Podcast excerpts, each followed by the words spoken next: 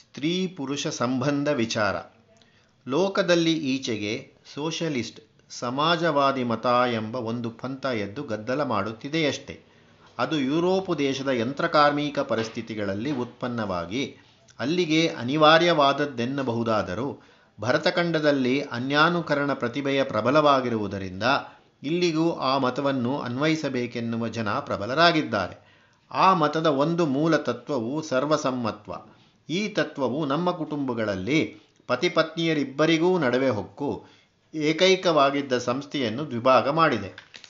ಈಗ ಗಂಡನ ಲೆಕ್ಕವೇ ಬೇರೆ, ಹೆಂಡತಿಯ ಲೆಕ್ಕವೇ ಬೇರೆ. ಪೂರ್ವದಲ್ಲಿ ಮದುವೆ ಮೊದಲಾದ ಸಂದರ್ಭಗಳಲ್ಲಿ ಬಂಧು ಮಿತ್ರರಿಗೆ ಆಹ್ವಾನ ಕಳಿಸುವಾಗ ಅದು ಕುಟುಂಬದ ಯಜಮಾನನೊಬ್ಬನ ಹೆಸರಿನಲ್ಲಿ ಹೋಗುತ್ತಿತ್ತು. ಆತನು ಆ ಕುಟುಂಬದ ಎಲ್ಲ ಗಂಡು ಜನ ಎಲ್ಲ ಹೆಣ್ಣು ಜನಕ್ಕೂ ಪ್ರತಿನಿಧಿಯಾಗಿರುತ್ತಿದ್ದ.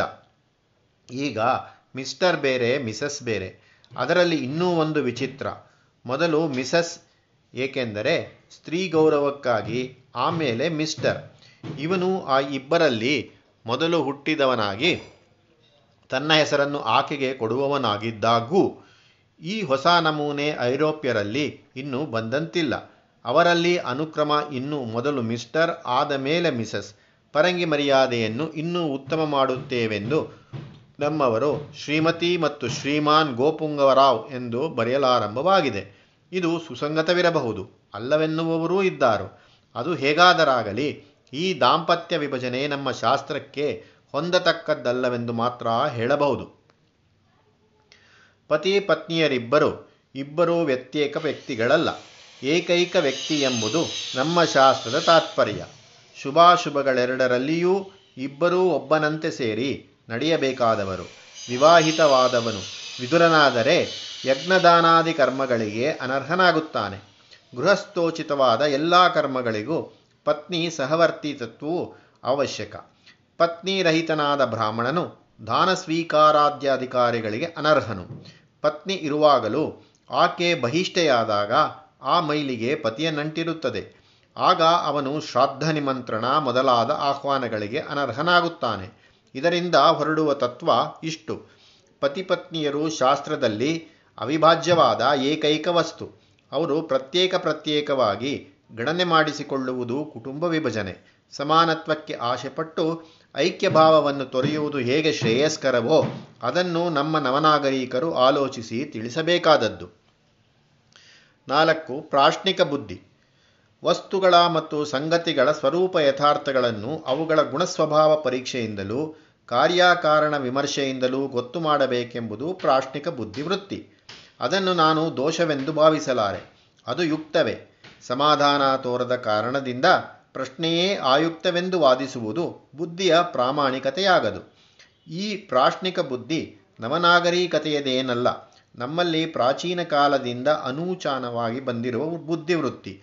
ಅದು ಉಪನಿಷತ್ತುಗಳೆಲ್ಲ ಪ್ರಶ್ನೋತ್ತರಮಯವಾಗಿದೆ. ವೇದವೇ ಆಗಿದೆ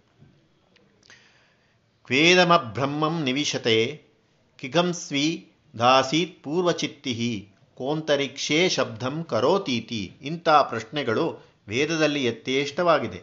ಪ್ರಶ್ನೋಪನಿಷತ್ತಿನ ಈ ವಾಕ್ಯವನ್ನು ನೋಡೋಣ. ಇದು ಗುರುವು ಶಿಷ್ಯನಿಗೆ ಕೊಟ್ಟ ಪೀಠಿಕಾ ಸೂಚನೆ. ಯಥಾಖಾಮಂ ಪ್ರಶ್ನಾನ್ ಪ್ರಚ್ಛತ್ತ. ವೇದೆ ವಿಜ್ಞಾಸ್ಯಾಮಃ ಸರ್ವಂ ಹವೋ ವಕ್ಷ್ಯಾಮ ಇತಿ. ನಮಗೆ ಉತ್ತರ ದೊರೆಯದಿರುವ ಪ್ರಶ್ನೆಯನ್ನು ಚರ್ಚಿಸುವುದು ಹೇಗೆ ಸ್ವಾಭಾವಿಕವೋ ಹಾಗೆ ಕರ್ತವ್ಯವೂ ಆಗಿದೆ. ಆದರೆ ಇಲ್ಲಿ ಒಂದು ವಿಶೇಷ ಸಂಗತಿಯುಂಟು. ನಮ್ಮ ಬುದ್ಧಿಗೆ ಗೋಚರಿಸುವ ವಿಷಯಗಳು ಎರಡು ಬಗೆಯವು. ಒಂದು ಇಂದ್ರಿಯ ಲಭ್ಯವಾಗಿ, ಪ್ರತ್ಯಕ್ಷ ಪರೀಕ್ಷೆಗೆ ಅರ್ಹವಾದದ್ದು. ಇನ್ನೊಂದು ಇಂದ್ರಿಯಾತೀತವಾಗಿ, ಪ್ರತ್ಯಕ್ಷ ಸಂಗ್ರಹಣಕ್ಕೆ ದೊರೆಯಲಾರದ್ದು. ಈ ಎರಡನೆಯದು ಆತ್ಮವಿದ್ಯೆ, ದೈವವಿದ್ಯೆ ಲೋಕಾಂತರ ವಿದ್ಯೆ ಈ ರಹಸ್ಯ ವಿಚಾರಗಳಲ್ಲಿ ಶಾಸ್ತ್ರೋಪದೇಶಗಳು ಪ್ರಮಾಣವೆಂಬುದನ್ನು ಹಿಂದೆ ನಾಲ್ಕಾರು ಕಡೆ ಹೇಳಿಯಾಗಿದೆ. ತಸ್ಮಾತ್ ಶಾಸ್ತ್ರಂ ಪ್ರಮಾಣಂತೆ. ಎಲ್ಲಿ ವಿಷಯವು ಪ್ರತ್ಯಕ್ಷವಾದದ್ದೋ ಅಲ್ಲಿ ವಸ್ತುಸ್ವರೂಪ ಪರೀಕ್ಷೆ ಕರ್ತವ್ಯವೇ ಆಗಿರುತ್ತದೆ. ಇದೇ ನಮ್ಮ ಈಗಿನ ಕಾಲದ ವಿಜ್ಞಾನ ಅಥವಾ ಸೈನ್ಸ್. ಇಲ್ಲಿ ಒಂದು ಎಚ್ಚರಿಕೆ ಅವಶ್ಯ. ಪ್ರತ್ಯಕ್ಷ ಪ್ರಪಂಚಕ್ಕೆ ಅನ್ವಯಿಸುವ ತರ್ಕ ಪರೀಕ್ಷಾ ವಿಧಾನಗಳನ್ನು ಪ್ರತ್ಯಕ್ಷಾತೀತಕ್ಕೆ ತರಲಾಗದು. ಭೌತ ವಿಜ್ಞಾನದ ಪರೀಕ್ಷಾ ಪ್ರಮಾಣಗಳೇ ಬೇರೆ, ಆಧ್ಯಾತ್ಮದ್ದೇ ಬೇರೆ. ಅದೇಕೆಂದರೆ ಆ ಎರಡರ ವಸ್ತು ಸ್ವಭಾವ ಬೇರೆ ಬೇರೆ. ಇಂದ್ರಿಯ ಗ್ರಾಹ್ಯವಾದದ್ದಕ್ಕೂ, ಇಂದ್ರಿಯ ಗ್ರಾಹ್ಯವಲ್ಲದಕ್ಕೂ ಇರುವ ಭೇದದ ಕಾರಣದಿಂದ ಆ ಎರಡು ಕ್ಷೇತ್ರಗಳಲ್ಲಿ ಒಂದರ ಪರೀಕ್ಷಾ ಕ್ರಮ ಇನ್ನೊಂದರಲ್ಲಿ ಸಲ್ಲದು. ಆದರೆ ಕಾರ್ಯಕಾರಣ ಭಾವದ ವಿಚಾರಣೆ ಪರೀಕ್ಷಣೆಗಳು ಎರಡು ಕ್ಷೇತ್ರಗಳಲ್ಲಿಯೂ ಉಂಟು. ಭೌತ ವಿಜ್ಞಾನದಲ್ಲಿ ಪ್ರತ್ಯಕ್ಷದ ಆಧಾರದಿಂದ ಅದರ ಅಂತರಂಗದ ಕಡೆಗೆ ಗಮನ. ಆತ್ಮವಿಜ್ಞಾನದಲ್ಲಿ ಶಾಸ್ತ್ರದಿಂದ ಜಿಜ್ಞಾಸುವಿನ ಅಂತರಂಗಾನುಭವದ ಕಡೆಗೆ ಗಮನ. ಎರಡರಲ್ಲಿಯೂ ವಿಚಾರಿಯ ಅನುಭವವೇ ಪರಮ ಪ್ರಮಾಣ. ಇನ್ನೊಂದು, ಭ್ರಾಂತಿಯ ವಿಷಯದಲ್ಲಿಯೂ ಎಚ್ಚರ ಅವಶ್ಯ. ಅದ್ಭುತ ಕ್ರಿಯೆಗಳಿಗೆ ಆತ್ಮಜ್ಞಾನಕ್ಕೂ ಸಂಬಂಧವಿಲ್ಲ. ವಿಶೇಷ ತಪಸ್ಸುಗಳಿಂದಲೂ ಯೋಗಾಭ್ಯಾಸದಿಂದಲೂ ಮಂತ್ರೋಪಾಸನೆಗಳಿಂದಲೂ ವಿಶೇಷ ಶಕ್ತಿಗಳು ಬಂದಾವೆಂದು ಇಟ್ಟುಕೊಳ್ಳೋಣ. ಹಾವು ಚೇಳುಗಳ ವಿಷಗಳನ್ನು ಮಂತ್ರ ಹಾಕಿ ಹೋಗಲಾಡಿಸೋಣ. ವಿಭೂತಿ ಕುಂಕುಮಗಳಿಂದ ಜ್ವರ ಬಿಡಿಸೋಣ. ಬರಿಗೈಯಿಂದ ಹಣ್ಣು ಹಂಪಲು ಚಿನ್ನರನ್ನು ಹೊರಡಿಸೋಣ. ಹೂವು ಪ್ರಸಾದ ಕೊಟ್ಟು ಕಾನೂನು ವಿಧಿಸುವ ದಂಡನೆಯಿಂದ ತಪ್ಪಿಸೋಣ. ಹೀಗೆ ವ್ಯಾಪಾರ, ಲಾಭ, ಸಂಬಳ, ಬಡ್ತಿ, ಸಂತಾನ ಪ್ರಾಪ್ತಿ ಮುಂತಾದ ಅಭೀಷ್ಟಗಳನ್ನು ಕಣ್ಣನೋಟ, ಕೈಯ ಸೋಕು, ಬಾಯವಾಕುಗಳಿಂದ ನೆರವೇರಿಸೋಣ. ಹಾಗೆಯೇ ಎಂಟು ದಿನ ಕೂತಲ್ಲಿಯೇ ಕೂತು ಉಪವಾಸವಿರೋಣ, ಶ್ವಾಸ ಸ್ತಂಭನ ಮಾಡೋಣ, ಮೂಗಿನಿಂದ ನೀರು ಕುಡಿದು ಕಿವಿಯಿಂದ ಉಗಿಯೋಣ. ಇಂಥ ಅದ್ಭುತ ಕ್ರಿಯೆಗಳನ್ನು ತಾವು ನೋಡಿ ಬಲ್ಲವರೆಂದು ಹೇಳಿಕೊಳ್ಳುವ ಜನ ಹೇರಳವಾಗಿಯೇ ಇದ್ದಾರೆ. ಅವರು ಹೇಳುವ ಶಕ್ತಿ ಸಿದ್ಧಿಗಳು ವಾಸ್ತವಿಕವೇ ಇರಬಹುದು. ಹಾಗಾದರೂ ಅವು ತತ್ವಜ್ಞಾನಕ್ಕೆ ಪ್ರಮಾಣವಲ್ಲ ಎಂಬುದು ನಾವು ಜ್ಞಾಪಕದಲ್ಲಿರಿಸಿಕೊಳ್ಳಬೇಕು. ತತ್ವಜ್ಞನು ಯಾವ ಅದ್ಭುತವನ್ನೂ ಕಾಣದವನಾಗಿರಬಹುದು. ಅವನ ಪಾಲಿಗೆ ಜಗಲ್ಲೀಲೆಯೇ ಅದ್ಭುತಗಳಲ್ಲಿ ಅದ್ಭುತ. ವೇದವೆಲ್ಲ ಈ ಅದ್ಭುತದ ಕಥೆಯೇ. ಅದ್ಭುತಕಾರಿಗೆ ತತ್ವವಿಚಾರವು ದೂರದ ಸಂಗತಿಯಾಗಿರಬಹುದು. ಇನ್ನು ಕೆಲವು ಸಂದರ್ಭಗಳಿವೆ. ಅವು ಪ್ರತ್ಯಕ್ಷ, ಅಪ್ರತ್ಯಕ್ಷ ಮಿಶ್ರಣಗಳು.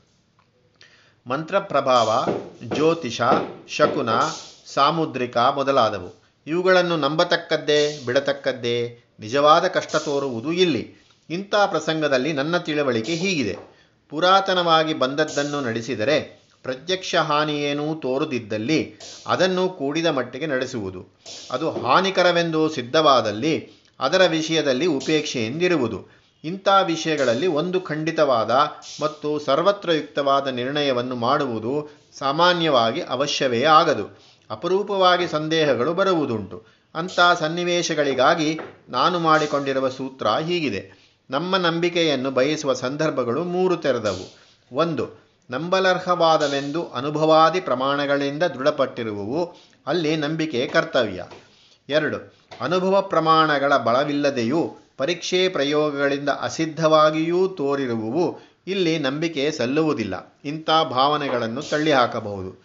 ಮೂರು, ಪರೀಕ್ಷೆಗೆ ಬೇಕಾದ ಪ್ರಯೋಗಗಳು ಇನ್ನೂ ತಕ್ಕಷ್ಟು ನಡೆಯದೇ ಇರುವವು. ಅಲ್ಲಿ ಪೂರ್ಣವಾದ ನಂಬಿಕೆ ಸಾಧ್ಯವಿಲ್ಲ. ಪೂರ್ಣ ಅಪನಂಬಿಕೆಯೂ ಸಾಧ್ಯವಿಲ್ಲ. ಇಂಥ ವಿಷಯದಲ್ಲಿ ನಮ್ಮ ನಿರ್ಣಯವನ್ನು ಅಮಾನಿನತ್ತಿನಲ್ಲಿಡುವುದು ಎಂದರೆ ತಟಸ್ಥವಾಗಿರುವುದು. ಕಾರ್ಯ ಸಂದರ್ಭ ಬಂದಾಗ ಸಂಪ್ರದಾಯ ಪಾಲನೆಗಾಗಿಯೂ ಸಮಾಜದ ಸಮಾಧಾನಕ್ಕಾಗಿಯೂ ಎಷ್ಟು ಮಾತ್ರ ಅವಶ್ಯವೋ ಅಷ್ಟು ಮಾತ್ರ ತಾತ್ಕಾಲಿಕವಾಗಿ ನಡೆಸುವುದು. ಉತ್ತರೋತ್ತರ ಹೆಚ್ಚು ಪ್ರಮಾಣ ಹೆಚ್ಚು ಅನುಭವ ಬಂದಾಗ ಪುನರ್ವಿಮರ್ಶೆಯಿಂದ ಆ ಪೂರ್ವಭಾವನೆಯನ್ನು ತಿದ್ದಿ ಪರಿಷ್ಕಾರ ಮಾಡಿಕೊಳ್ಳುವುದು.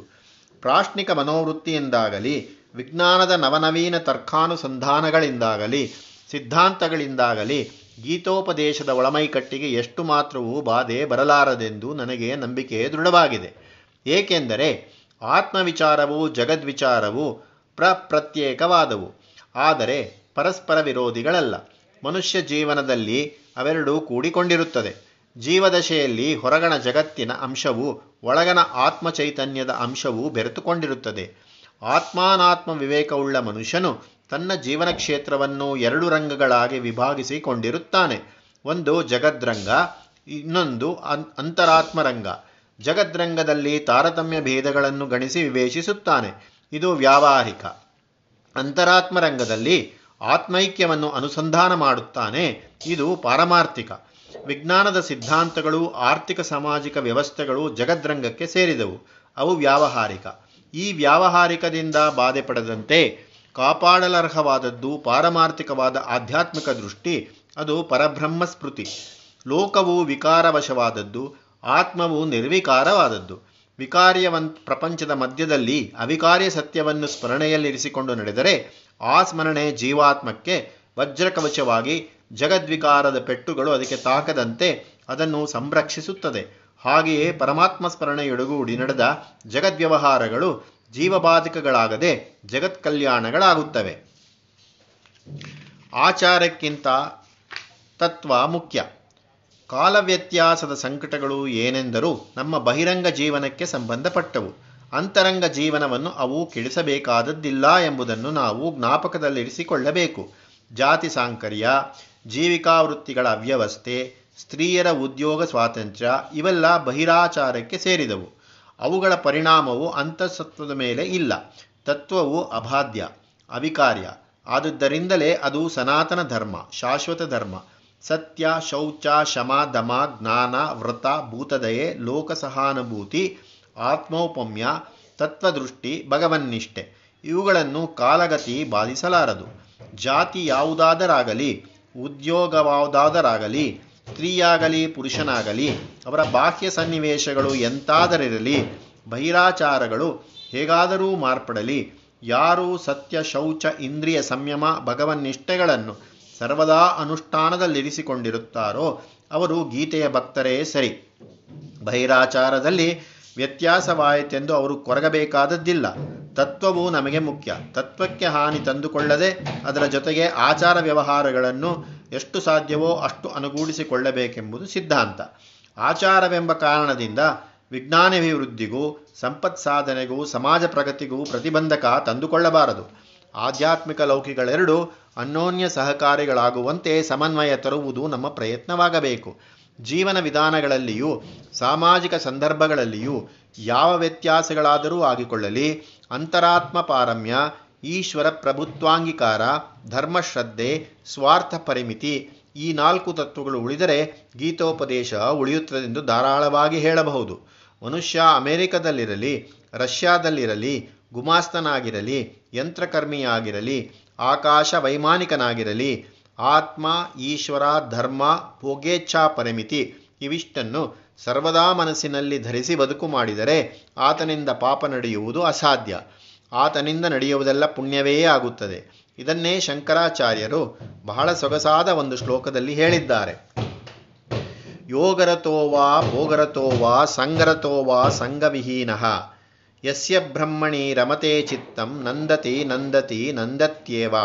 ಬ್ರಹ್ಮಾನುಸ್ಮರಣೆ ಬಹಳ ದೊಡ್ಡದು.